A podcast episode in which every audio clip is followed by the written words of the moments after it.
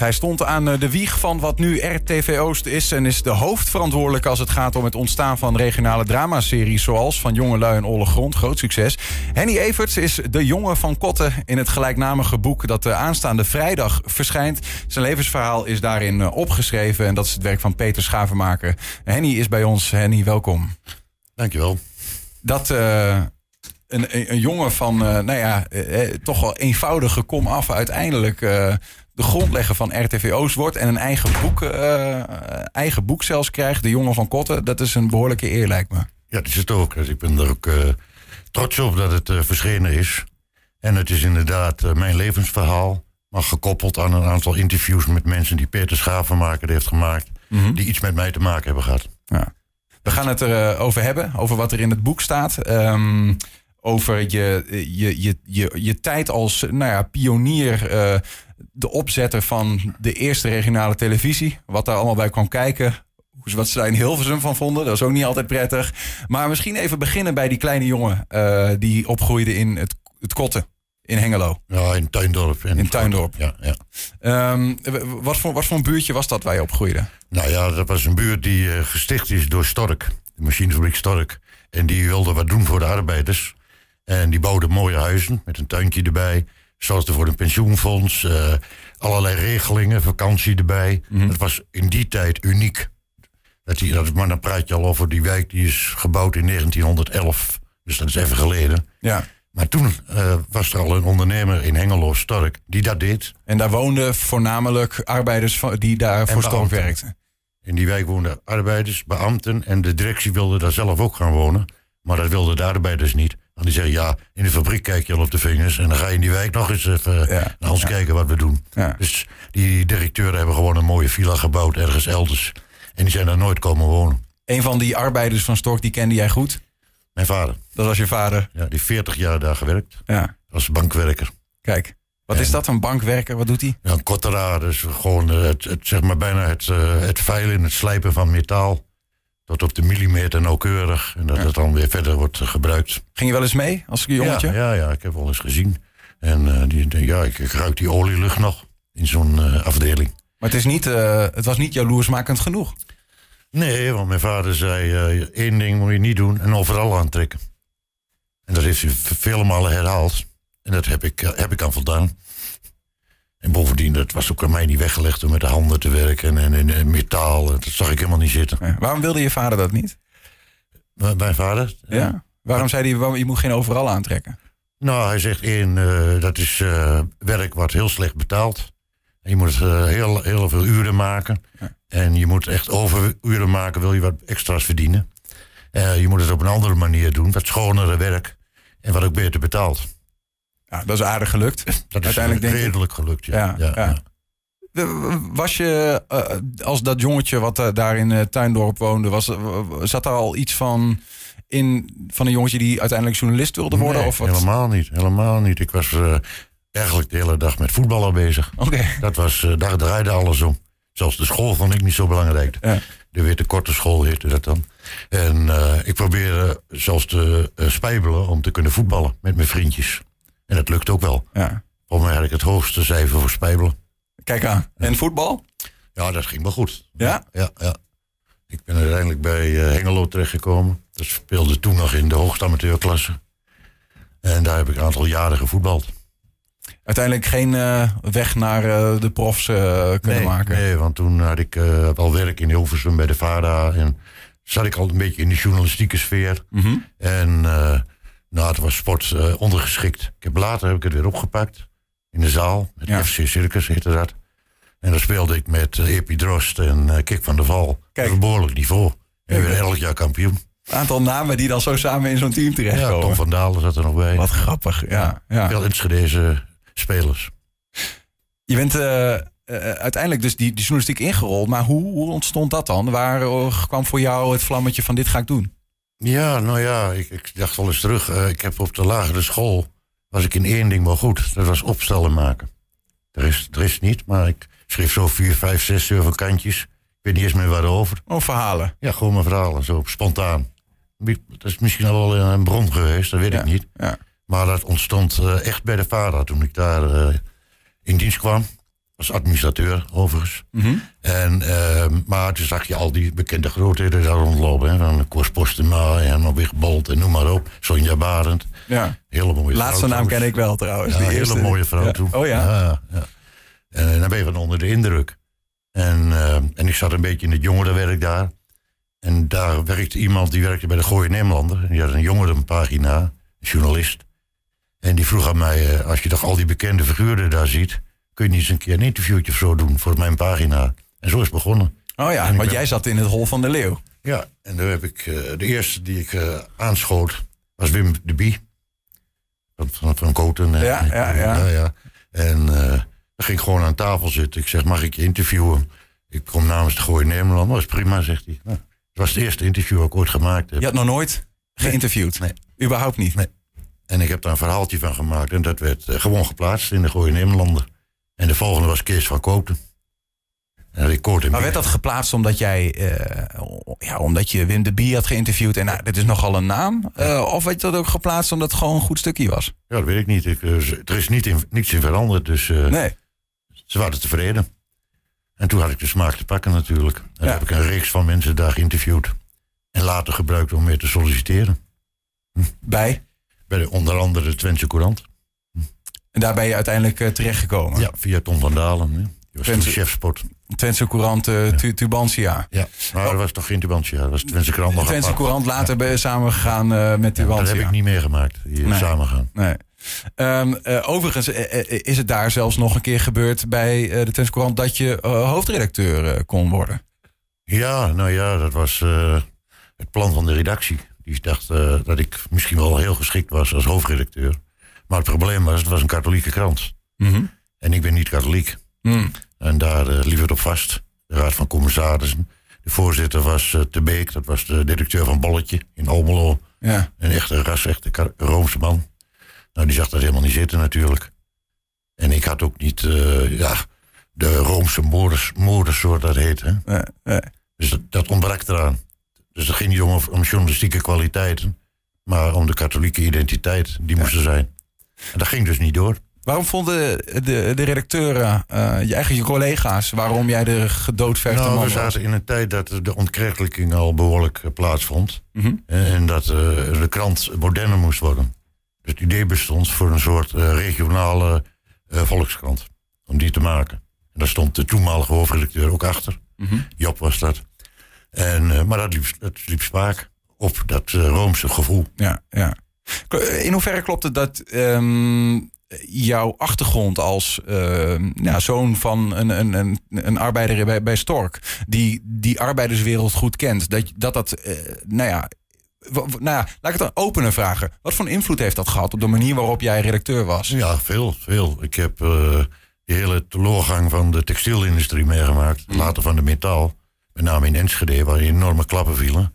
En dat heb ik als journalist eh, al jarenlang eh, verslagen gemaakt. Met name met arbeiders. Ja. En ik had eh, vakbonden als informatiebron. Maar ja, en was, was je ook, want dat deden er denk ik wel meer, dat soort verslagen maken. Maar, maar stond je er ook op een andere manier Ja. in? Wat meer, eh, ja, was je niet minder bang om tegen de macht te schoppen? Nee, absoluut niet. Ik, ik was sociaal-economisch redacteur samen met Jan de Jong. En wij kozen Partij voor de Arbeider. Ja. Gewoon openlijk. En misschien gingen we wel dat te ver in misschien. Want we waren echt linkse jongens, zeg maar, in die tijd. Ja. We waren lid van de Partij van de Arbeid en bij de vakbond.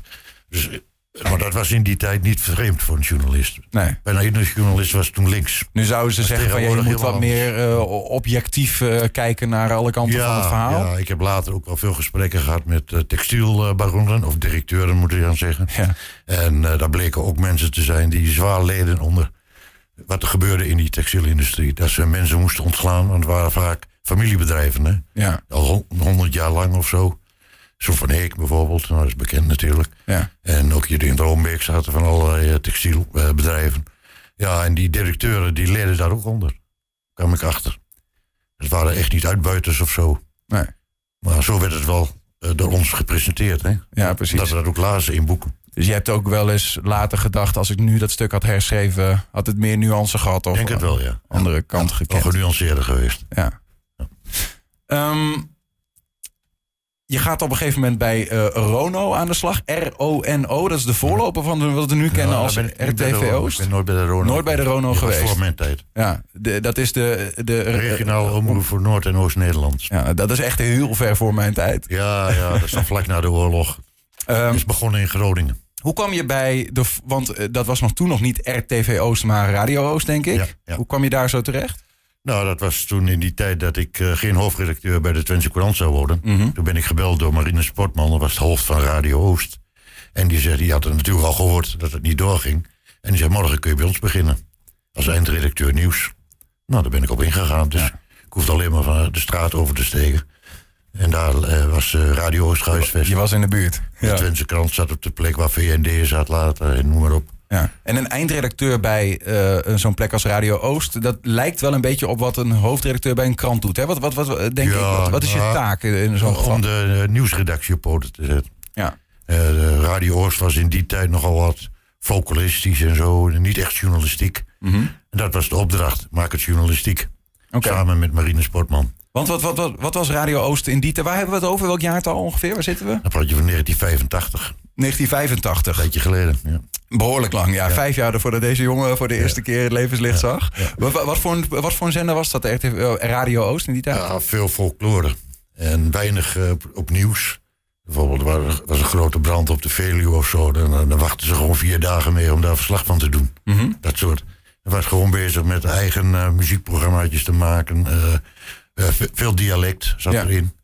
En eh, ja, en men vond dat het eh, uit de tijd was. Het klinkt een beetje als eh, nou ja, het commentaar wat lokale omroepen in deze tijd nog, wel- nog wel eens hebben eigenlijk. Van hey, het draait te veel eh, gewoon de, de, de lokale Sommige. eh, hits. Sommige, hè, niet alles. Maar een beetje... De, jullie hebben je ook aardig ontwikkeld. Dus, nou ja, ja. Dat, die ontwikkeling zit er aardig in. Maar dan, als ik dat zo hoor, dan zat RTV Oost op een gegeven moment ook in, ooit in zo'n soort vaarwater. Meer een hobby, hobbyclub? Was, was dat het ook een beetje? Of, Ja, dat heel, veel, heel veel folklore, heel veel dialect. ja. En, en dat was het eigenlijk. En, en een beetje muziek erbij en eh, weinig nieuws. Werkte er ook minder eh, eh, journalisten? In die zin, was het Nou- makkelijk voor je om het te veranderen? Ja, nou, we hebben een schoon schip gemaakt. En dat voordeel had ik dat ik... De omroep-CAO, dat was een gouden CAO. Die hadden prachtige afvloeingsregelingen.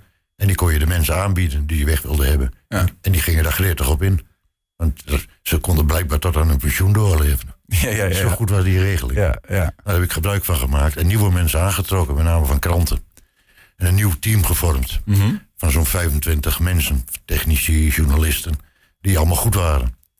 En toen hebben we een nieuwsredactie eh, neergezet. Ja. Maar goed, dan ga je eh, die mensen die zijn een schrijvend journalist, eh, die werken voor de lokale krant of, of voor de regionale krant, eh, die, die gaan in één keer eh, radio maken. Dat is Ja. toch een ander vak, denk ik. Ja, ja, er waren wel een paar routiniers bij die wel radio maakten. Mhm. Maar de anderen hebben dat vak vrij snel onder de knie gekregen. Het waren allemaal jonge mensen die snel eh, leerden. Ja. Sneller dan ik bijvoorbeeld. Ja.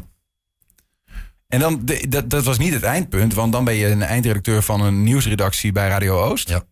Ehm, maar ergens in de tijd ben je zelfs ehm, directeur, hoofdredacteur en directeur geworden. Ja, ja, ja. Directeur, hoofdredacteur was een gecombineerde functie. Ja. Overigens, dat, dat ook best een bijzondere ehm, eh, combinatie die je ook niet zoveel meer ziet. Hè? Want eh, ja, er wordt verwacht dat van een directeur die gaat over het geld, hoofdredacteur over de inhoud. En die twee kunnen elkaar nog wel eens bijten natuurlijk. Dat klopt, dat klopt. Maar alleen die, die club was zo klein dat men dat eh, ja, veel te eh, kostbaar vond en overdreven om daar twee functies van te maken. Ja, ja. Directeur over zo'n klein eh, omroepbedrijfje Hoe, hoe groot was die club waar we het over? 25 mensen. zo. 25 mensen. Ja. Ja, alleen voor de nieuwsredactie. Nee, ook technici erbij. Oh, oké. De hele- administratie. De, hele, de hele club. Ja, ja. Misschien dat er 28 waren, maar in die grote. Ja. Maar waren er wel eens momenten dat je als, eh, nou ja, als hoofdredacteur je vingers, je ogen moest dichtknijpen omdat je een, een mogelijke geldschieter moest laten lopen? Nee, nee we, kregen eh, vrij veel eh, subsidie in Ja. die tijd. Dus vier, er was nooit een conflict tussen die twee petten die je op had. Nee, nee, nee, nee. Nee, geen En probleem ik, eh, geweest. En ik was ook geen voorstander van de commercie daartoe te laten. Dus ik vind dat journalistiek daar onafhankelijk van moet zijn. Ja. Daar was je goed genoeg.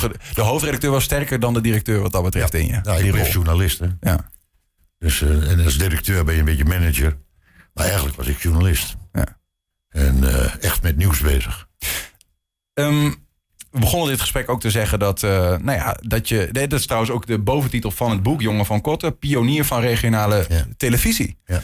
Uh, want dat was er uh, nog niet tot aan een bepaald moment. Aankomende zondag, geloof ik, viert RTV Oost dat het 30 jaar regionale tv is. Ja, dat precies is zondag, aankomende zondag, precies 30 jaar geleden dat ze de eerste televisieuitzending maakten. Dat klopt. Dat Daar stond jouw handtekening onder. Dat klopt, ja, ja, ja. Ah, maar daarvoor moest je natuurlijk radio eerst nog ontwikkelen. Hè? Van, we stonden anderhalf, twee uur per dag uit. Dat ging naar, uiteindelijk naar 12 uur samen met uh, Nico Haasbroek van Rijnmond. En dan 24 uur. En toen kregen wij enorm goede luistercijfers. We waren populairder dan uh, Hilversum 3 of wat dan ook. We stonden één in Overijssel. Ja. En toen dacht ik... Zelfs zonder die folklore, mensen, of misschien juist al, zonder die een journalistieke omroep met ook ja. heel amusement erin en zo. Het was echt volwaardig uh, programmering. Ja. Hadden we toen en, en die 24, die, dat klokje rond uh, zorgen dat er hè, content is, dat er programmering is, lijkt me nog best een uitdaging. Ja, dat was het zeker. Ja. En er werd ook veel gevraagd van de mensen. maar dat sloeg enorm aan. En we hadden zo'n 200 tot 300.000 luisteraars per dag. Nou, dat is nogal wat in, in Overijssel dan, hè? Ja. En toen dacht ik van, nou als er zoveel luisteraars zijn, dan zullen er ook zoveel kijkers zijn. Mm Waarom gaan we ons niet sterk maken voor regionale televisie? Dat heb ik gedaan. Nou ja, dat is een heel, maar dat moet je het boek maar eens van lezen. Dat is niet zonder slag of stoot uh, gelukt. Nee. Maar dat mocht wettelijk niet in Nederland, werd niet toegestaan. Moest de wet moest veranderd worden. Ik moest de Kamerleden meekrijgen. Er, er mocht geen uh, uh, televisie worden gemaakt buiten Hilversum? Nee, dat mocht niet. Wat, wat, als we het dan zouden voor elkaar krijgen, niet tussen 7 en 11 uur s'avonds. Oké. Heel, veel verbood dat, gewoon. Dat klinkt wel heel erg uh, kartelvormig. Terwijl ik in, in Oostenrijk en in Duitsland en in Frankrijk en in Scandinavië gezien dat er daar gewoon regionale televisie was. Maar in Nederland was dat niet toegestaan. Ja. En we werden ook niet meer open armen ontvangen. Wat gebeurde er toen, uh, nou ja, toen jullie uh, aan de deur van de Hilversum zaten te kloppen en zeiden van... Nou ja, het was André van der Lauw, als die naam nog iets zegt. En Wolfersberger waren toen voorzitter van, de, van, het, van het NOS-bestuur. Ja. En, maar die kregen de omroepen niet mee. De omroepen waren gewoon tegen. Die zagen dat helemaal niet zitten. Zo'n Vera Keur was de, directeur en voorzitter van de VARA. Die zei, je haalt het paard van Trooien binnen. Idioot allemaal. Maar waarom zouden ze mee moeten? Want je doet toch gewoon je eigen ding in, in Hengelo of waar je toen nog zat? We hadden geen geld natuurlijk. Hè. En, en nog geen uh, toestemming om het te maken. En, uh, Want je had middelen nodig ook vanuit Hilversum dan om gewoon tv te kunnen maken. Ja, maar dat, dat deden ze dus niet. Nee. Dat lukte dus niet. En toen ben ik weer naar de provincie gegaan. Naar de commissaris van de Koningin, dat was toen Jan Hendricks. En, uh, en die heeft mij enorm geholpen. Die, uh, die heeft op een bepaald moment mijn moreel gesteund, maar ook heeft hij financieel heeft hij de Edon, dat is de huidige Essent, binnengehaald. En die ging twee kwartjes per maand heffen voor regionale televisie in Overijssel, Drenthe en Groningen. De energieleverancier ging ja, uh, geld voor jullie binnenharken. Ja, Ongelooflijk. En toen konden, waren we gered. Want we stonden op de rand van het faillissement hoor. Ja. ja. En toen kon je in één keer camera's aanschaffen. Ja, ja, maar nou was er een tijd, begreep ik, dat het überhaupt nog niet uh, mocht. De wet was nog niet aangepast. Nee. Uh, alleen in Hilversum zal, zou uh, het tv gemaakt mogen worden. Daar gebeurt het. En toch gingen jullie vanuit Hengelo, denk ik, toen al? Ja, wij gingen een illegaal televisie maken. een soort van piraten-tv. Ja, ja zeker. Ja. Wat, voor een, wat, wat, wat, voor programma's we hebben het dan over? Wat was er te zien? Nou, de eerste wat we uitzonden was uh, het verhaal van Keesje. Dat is een film met helemaal vinkers erin en zo. En wat hem achter is. Maar de eerste nieuwsuitzending was 2 oktober 1992. Ja, dat was aankomende zondag met precies. Dobson als presentatrice. Ja. En uh, dat was de eerste nieuwsuitzending. Hoe lang was die, weet je nog? was uh, 20 minuten of zo, denk ik, ja. En dat was, hoe, op, welke, op welke basis ging je nieuwsuitzendingen maken? Want ook tv-makers nog meer werk dan radio. Weer, T2. Sorry? Het kanaal van Beer, de Belgische zender. Oh, oh echt? Daar zonden jullie op uit? Ja, ja. Maar wat hebben dan die, want die Twente, nou, er was er nog geen internet. Hoe konden zij dan überhaupt, of de, de mensen uit Oost-Nederland... Ja, hoe konden BRT wel ontvangen. Oh, die konden jullie wel ontvangen, ja. ja, ja En later konden we via de kabelexploitanten uh, verder. De mensen gingen naar de Vlaamse tv kijken om de oostelijke tv te... de hele dag testbeeld, als, tenzij er een groot evenement was. Dan mochten wij daar inbreken. Geweldig. En het was illegaal, want we hadden geen geld. Ja. Had ik nog niet eh, formeel de toestemming om het te mogen doen. We hadden het gewoon gedaan. En? Waren er mensen die keken? Ja, later was dat natuurlijk gigantisch. Niet in het begin natuurlijk. Nee. Maar de, toen gingen we naar de 200, 250.000 kijkers. Net zoveel als toen naar Radio Oost luisterde. Ja. Hoe komt dat? Eh, sch- Schets me even een beeld van. Nou, wa- wa- waren de mensen eh, bijna, ja, hoe zeg je dat? eh, craving voor, op zoek naar regionale nieuwsvoorziening in die Ja, vorm? nou, er is echt behoefte aan, nieuwe- regionale nieuwsvoorziening, zullen jullie ook merken. Ik Ja. Mensen willen het nieuws uit de regio, maar op een goede manier gebracht. Hè? En daarnaast moet je ze ook entertainen. Dus van Jongelui en Alle Grond was natuurlijk ook een gigantisch succes. Ja. En, en we hadden Riesen hadden we op de radio, die ook eh, heel populair was. Eh, Willy Oosterhuis met de regiotap. Jan, Jan Medendorp, die ook wel eh, Ja. wist hoe je het allemaal moest doen. Allemaal spraakmakende figuren, die ook wel eens over de schreef gingen. Maar dat sprak wel aan. Ja. Maar ze spraken over RTV Oost. Is dat veranderd in deze tijd? De, de, wel, de, ja. de kijk, nou misschien niet, hè, misschien de manier waarop de zender dat aanpakt, maar dat, dat moet je maar zeggen wat je daarvan vindt. Maar ook, ook de, de, de, de behoefte überhaupt. Hè? In die zin, ehm, eh, Radio Oost is volgens mij nog steeds de, de marktleider in, eh, in. Maar dat ligt wel voor een bepaald, eh, bepaalde groep eh, eh, luisteraars. Hè? Dus een bepaalde, dat zijn vaak oudere luisteraars die Boven Radio Oost hebben 35. bestaan. Ja, boven de 35. Eh, dus het, het, in mijn gevoel is in ieder geval hè, dat, dat, dat er toch wat andere kijkers gekomen, ook vanuit jongeren. Naar, ja, die zijn toch minder geneigd naar het regionale tv en de radiogeluid te luisteren. ja, omdat ze natuurlijk opgegroeid zijn met internet. Ja. En alles wat daarop eh, zich beweegt.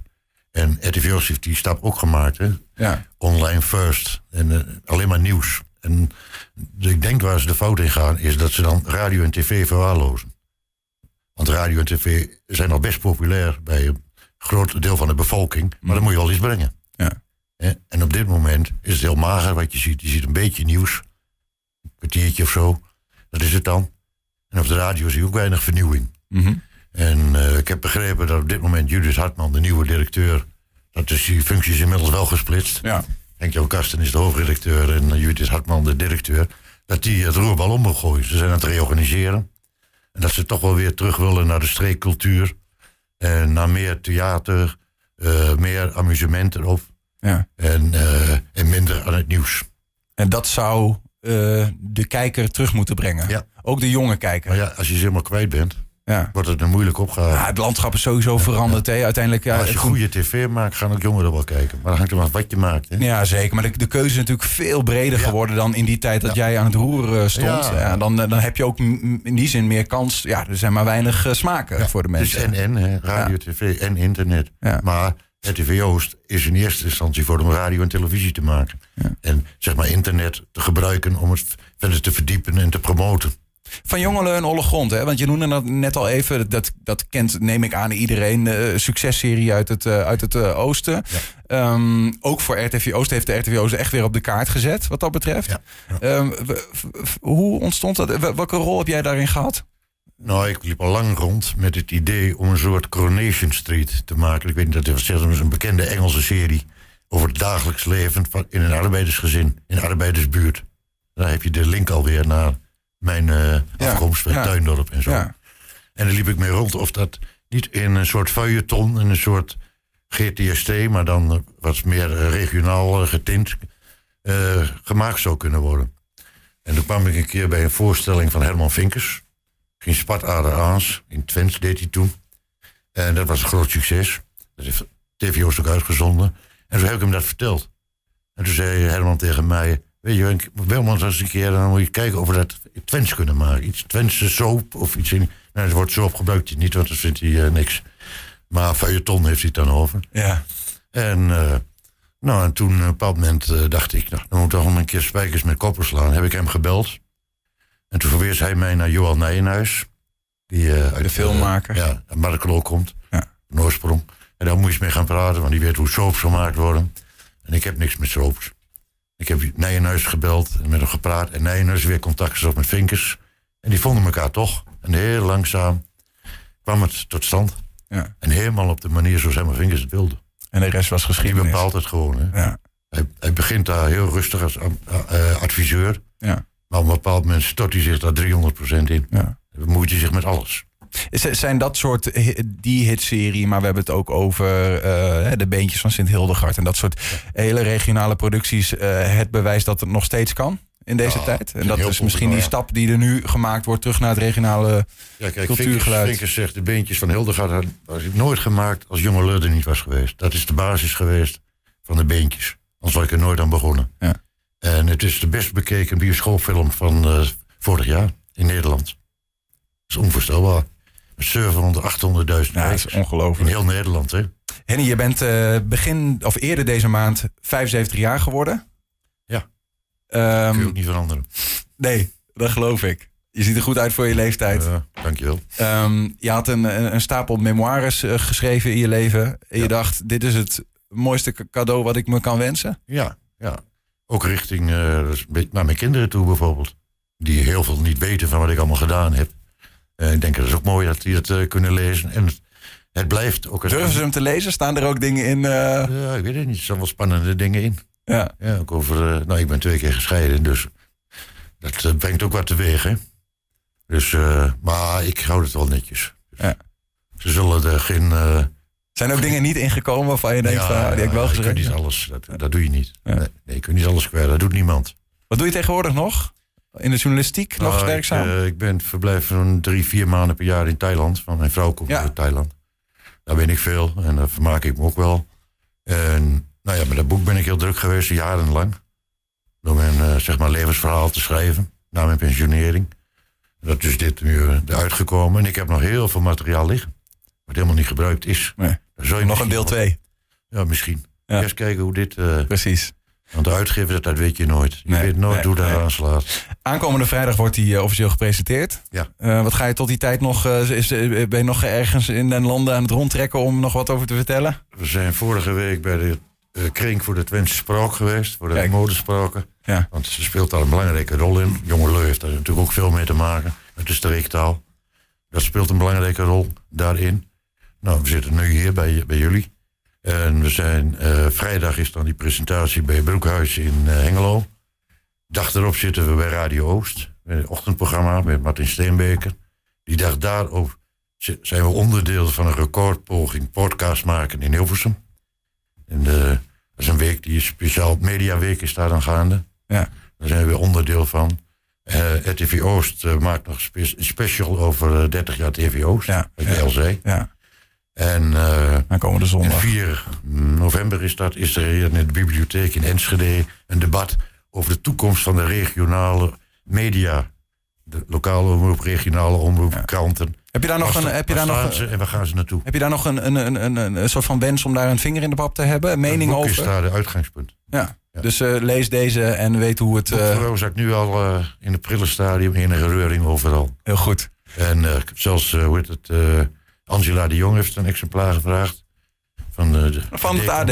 Nou, we, we, we zijn nog niet van je af, hoor ik wel. Derksen gaat er waarschijnlijk nog wat mee doen. Kijk, we zijn nog niet van de jongen van Kotten af. Ehm, We willen wil, het ook landelijk eh, beken- eh, bekendmaken. wil je lezen eh, wat er dan allemaal zo landelijk bekend moet worden... over die pionier van regionale televisie... over het leven van eh, Henny Everts... geschreven door Peter Schavenmaker, eh IJs te kopen, hè, jongen van Kotten. Henny, dankjewel dat je bij ons was... en even een, eh, nou ja, in, wat is het, een half uurtje een inkijk in je leven wilde geven. Succes de komende dagen. Vond het heel plezierig. Mooi. Dank je.